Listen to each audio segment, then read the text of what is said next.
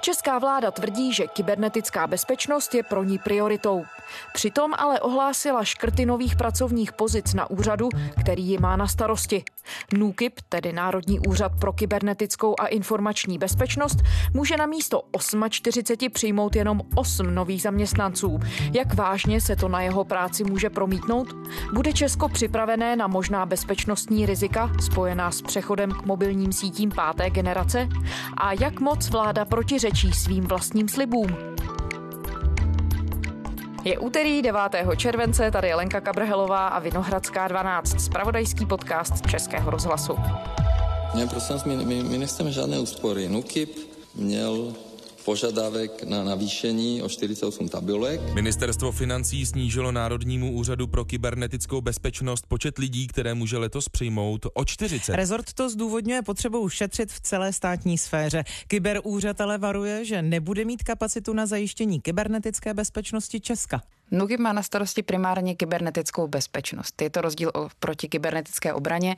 Bezpečnost, když to představíme člověka u počítače, tak NUKIP tam zajišťuje to, aby tam byl antivirus, aby prostě ten počítač nebyl napadnutelný. Ale samozřejmě v globálu nejedná se o konkrétní počítače, jedná se o, o státní instituce, o firmy, které spadají pod takzvaný kybernetický zákon. Jana Magdoňová, redaktorka Českého rozhlasu, která se zabývá armádou a bezpečností. V Brně dnes začal fungovat Národní úřad pro kybernetickou a informační bezpečnost. Jeho zhruba 120 zaměstnanců má za úkol mimo jiné předcházení hackerským útokům. Máme tady tým odborníků, mladí lidé. Prostě tě, je to nová oblast, velice zajímavá. NUKIP nová... vznikl v roce 2017, předtím to bylo Národní centrum kybernetické bezpečnosti a to všechno ještě spadalo pod NBU, Národní bezpečnostní úřad. Takže postupně se to vlastně vyčlenovalo, až v roce 2017 vznikl samostatný úřad.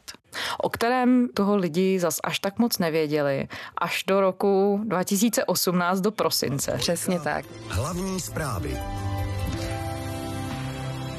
Hezké odpoledne. Národní úřad pro kybernetickou a informační bezpečnost varuje před čínskými společnostmi Huawei a ZTE Corporation. Správci klíčových komunikačních sítí by tak měli být podle Národního úřadu pro kybernetickou a informační bezpečnost s jejich používáním velmi opatrní nebo je rovnou prostě nepoužívat. Státní instituce by se měly zamyslet především nad tím, jak se budou budovat systémy, které ještě nemáme. A tehdy to vlastně celé začalo, tehdy se veřejnost dozvěděla o Nukibu. Nukibu.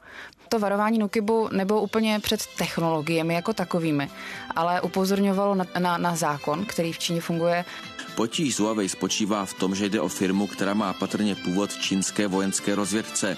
Navíc získávala rozsáhlou finanční i jinou podporu od čínského státu. Druhou výhradou je, že podle hned několika čínských zákonů jsou tamní občané povinni pomáhat čínským tajným službám při získávání informací.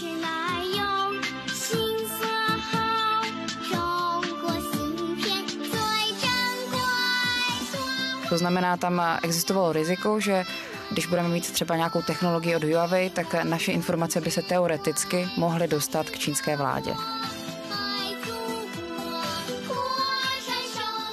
No ono se to celé děje v širším kontextu, jednak vztahu s Čínou, ale jednak také vytváření sítě 5G. Čína podle prezidenta Miloše Zemana kvůli varování českých úřadů před firmou Huawei chystá odvetná opatření. Ohrožené jsou podle něj investice Škody Auto a PPF v Číně. Společnost Huawei během mé této návštěvy Číny uzavřela s PPF dohodu o spolupráci, která má směřovat mimo jiné k instalaci eh, sítě 5G na českém území.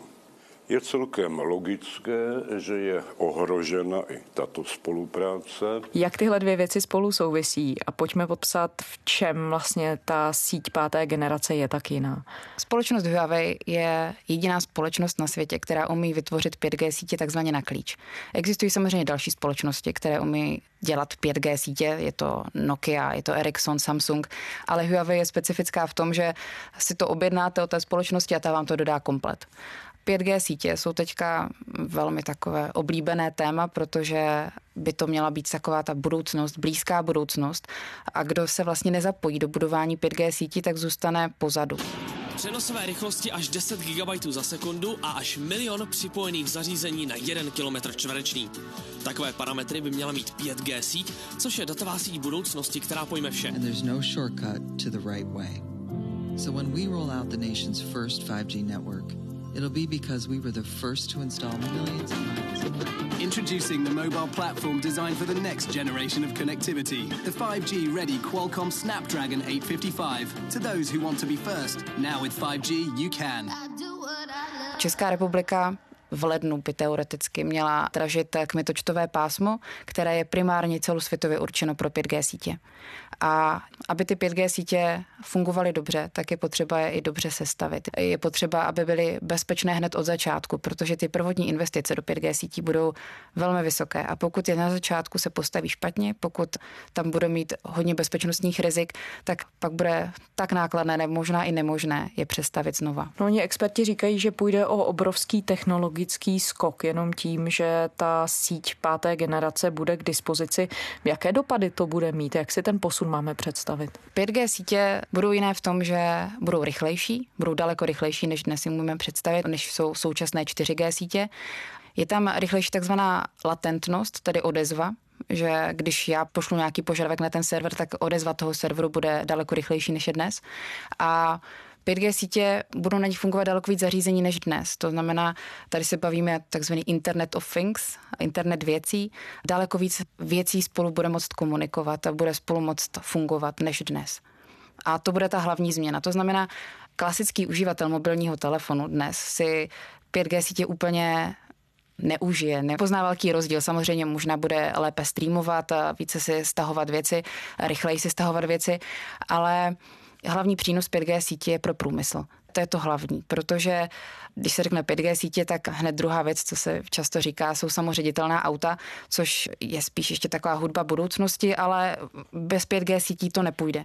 To znamená, aby ta auta mohla jezdit bez řidiče, musí přijímat strašně moc informací z okolí, musí vědět, co se děje okolo, jaká auto tam jezdí, eh, jestli jsou tam chodci a bez rychlého připojení, bez té rychlé odezvy, bez té rychlé latentnosti to nejde. Tam si představte, že ta rychlost se sníží třeba jenom o dvě sekundy, tak co se vlastně s tím autem stane za dvě sekundy. Základ je, aby ta síť, ta páteřní síť byla bezpečná, abychom potom jakmile už budou fungovat, jakmile už budou postavené, tak tam nenacházely prostě bezpečnostní hrozby. Opravdu se dá říct, že kdo ovládne v úvozovkách ty sítě 5G, ovládne svět? To je trošku nadnesené, si myslím. Já bych spíš řekla, že kdo neovládne 5G sítě, zůstane opravdu pozadu. Česká republika je průmyslový stát, jsme známí svým automobilovým průmyslem a pokud ho nepropojíme s 5G sítěmi, tak eh, zůstaneme technologicky strašně pozadu. Poslouchala jsem spoustu článků a spoustu podcastů o 5G síti, kde varovali před tím, že firma, která vlastně bude těm státům zajišťovat technologie pro 5G, tak se dostane ke všem údajům toho státu. Je to pravda. A proto je důležité nastavit ty primární parametry, jak tu 5G síť postavit. Proto třeba by nebylo dobré, aby tu 5G síť stavila jenom jedna firma. Když si vezmeme Huawei, to udělá na klíč, udělá to relativně levně, protože technologie Huawei nejsou drahé oproti konkurenci bývají často levnější, ale potom bude celá ta síť závislá jenom na jedné firmě. Když se podíváme dnes, jakým způsobem třeba funguje ministerstvo financí, ministerstvo práce a sociálních věcí, tak bojují se systémy jedné firmy. Ministerstvo financí má firmu IBM, ministerstvo práce a sociálních věcí má OK systém od roku 93 a je pro ně problém s tou firmou už jenom vyjednávat, domluvit se na jiných cenách, na tom, aby ten systém třeba fungoval nějak jinak, protože oni nemají moc alternativu, jak to změnit. Kdyby teďka chtěli změnit ten systém, tak do toho budou investovat strašně moc peněz. Když říkáte, že čínská Huawei je v tuhle tu chvíli jediný dodavatel, který dokáže postavit sítě 5G na klíč. Jakým způsobem se s tím vypořádají ostatní státy, protože Česko v tom není samotné? Ostatní státy se snaží najít ten klíč, jak to postavit. Spolupráce s firmou Huawei na stavbě 5G sítí obnáší podle britské vlády zvládnutelná rizika. Rozhodnutí Britu je v rozporu s požadavky Spojených států. Ty se snaží spojence přesvědčit k bojkotu čínské firmy kvůli nebezpečí špionáže. Austrálie a Nový Zéland už využití technologií Huawei u internetových sítí nové generace zakázali. Evropské země jako Francie a Německo také radí k opatrnosti. Existují už 5G sítě v Jižní Koreji, zkouší je Rakousko, zkouší je Amerika. Většinou se snaží konkrétně Amerika využívat nějaké svoje firmy, svoje technologie, snaží se různě kombinovat ty technologie, protože ono umí to několik firm, není problém prostě se domluvit s Ericssonem, s Nokia, že se ty komponenty postaví ze dvou firm a už tam máte víc firm než jen jednu. A když se vrátíme k tomu varování Nukibu, že čínské firmy Huawei a ZTE, že jsou bezpečnostním rizikem, jejich představitelé to odmítají. Rozpředla se okolo toho obrovská diskuze. Existují v tuhle chvíli důkazy o tom, že tyhle firmy jsou napojené na státní úřady v Číně nebo že s nimi citlivé údaje sdílejí? Takový důkaz se objevil teď o víkendu. Přišel s tím Daily Telegraph s článkem, že profesor Christopher Bolding spolu s londýnským think tankem Henry Jackson Society tak udělali velký výzkum 25 tisíc životopisů zaměstnanců firmy Huawei. Tady ty životopisy nebo tady ty informace těch zaměstnanců unikly na internet a oni je zanalizovali a zjistili, že přes 100 zaměstnanců tady té firmy v minulosti nějakým způsobem spolupracovalo buď s čínskou armádou nebo s čínskými spravodajskými službami. Samozřejmě Huawei se bránilo tím, že není telekomunikační firma, která by neměla ve svém vedení zaměstnance, kteří by nespolupracovali dříve třeba s těmito složkami státu, že to je obvyklé, což je obvyklé. Na druhou stranu Washington Post potom se zamýšlel nad tím, že vlastně není problém ty vazby mezi zaměstnanci a, a vládou a čínskou vládou nebo jejich nějaká minulost. Problém je, že to Huawei a čínská vláda zatajovali a stále odmítali přiznat že to je na tomto podezřelé. 150 účastníků bezpečnostní konference z více než 30 zemí světa v sídle ministerstva zahraničí v Praze hledalo odpověď na otázku, jak zajistit bezpečnost v kybernetickém prostoru po zavedení internetové sítě páté generace neboli 5G. Vy jste byla na konferenci tady na jaře v České republice. Padla tam nějaká řešení, jakým způsobem je možné z téhle situace vybruslit? Ta konference byla speciální v tom, že se tam sešlo hrozně moc aktérů. Tam bylo 150 expertů, bylo tam 30 států a všechny se shodly na tom, že ta bezpečnost je primární. To bylo vlastně to důležité na té konferenci, že chtějí spolu spolupracovat, protože při budování 5G sítě je důležité, aby ty státy spolu spolupracovaly, aby když jeden stát bude mít tu bezpečnost dobře nastavenou, ale ten stát vedle ne, tak v dnešní době ty trhy, ten průmysl je tak propojený, že prostě není problém, aby se případní hekři nebo kdokoliv dostal z jednoho státu do druhého pro ty informace.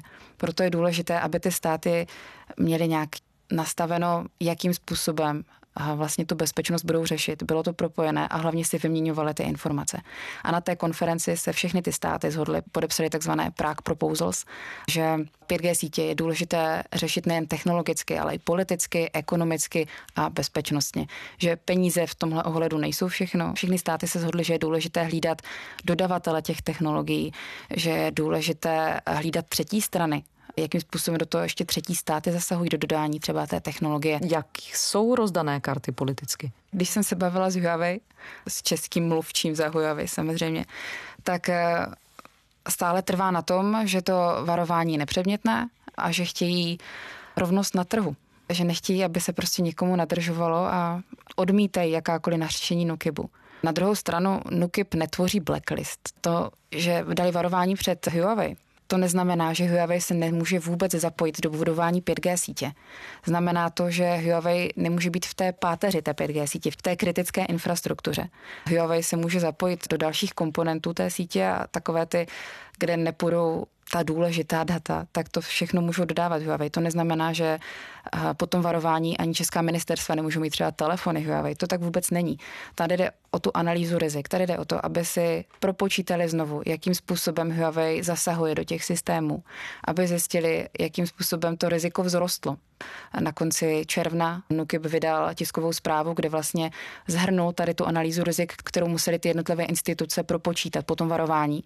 Zahrnul do toho 126 institucí, z toho 49 řeklo, že technologie Huawei používá, proto museli znovu propočítat tu analýzu rizik. No a zjistili, že Huawei zvyšuje to riziko z nízké hodnoty rizik. To vstoupilo nejvíce v takzvané třetí nejvyšší, v té kritické uh, hodnotě rizik. Takže se zjistilo touhle analýzou, že riziko způsobené Huawei vzrostlo? Že ministerstva používají technologie Huawei v kritické infrastruktuře a tím pádem vzrostlo riziko a vzrostlo riziko už nad akceptovatelnou míru. To znamená, museli přijmout nějaká opatření, aby to riziko znovu kleslo. Samozřejmě to riziko nikdy nebude na nule, ale má nějakou akceptovatelnou míru. Když se bavíme o těch opatření, tak eh, můžou jenom změnit postupy, můžou začít zálohovat data, můžou dát třeba nějaké šifrovací zařízení před ty routery, aby vlastně do těch systémů Huawei ušly zašifrované věci a i kdyby je teda někdo odposlouchával nebo je stahoval, tak je vlastně nepřečte, protože už budou zašifrovaná, ale konkrétní opatření, tak to vám nikdo neřekne. Jaké jsou pohledy těch jednotlivých politických hráčů? V programovém prohlášení vlády je, že kybernetická bezpečnost je primární a důležitá pro český stát. Shodla se na tom vláda, to znamená hnutí Jano a ČSSD. Samozřejmě například z Hradu jdou hlasy, že je to přehnané.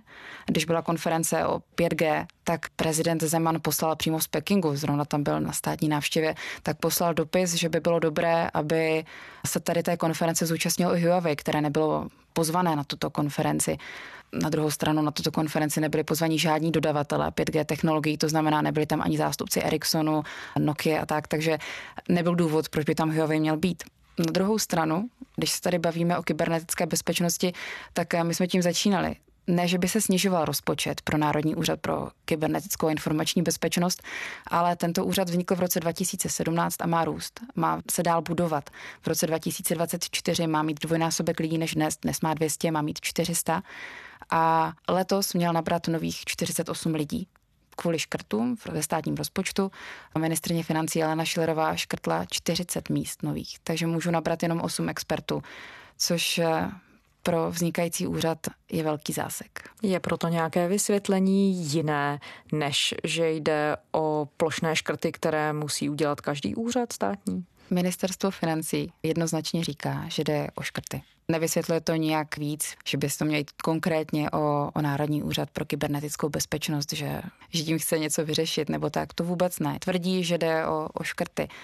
Na druhou stranu, když jsem se bavila s poslanci z kontrolní komise Nukibu, tak napříč celým politickým spektrem se shodovali, že je to špatné rozhodnutí. Protože financování Nukibu je to politické rozhodnutí, kde se bude škrtat.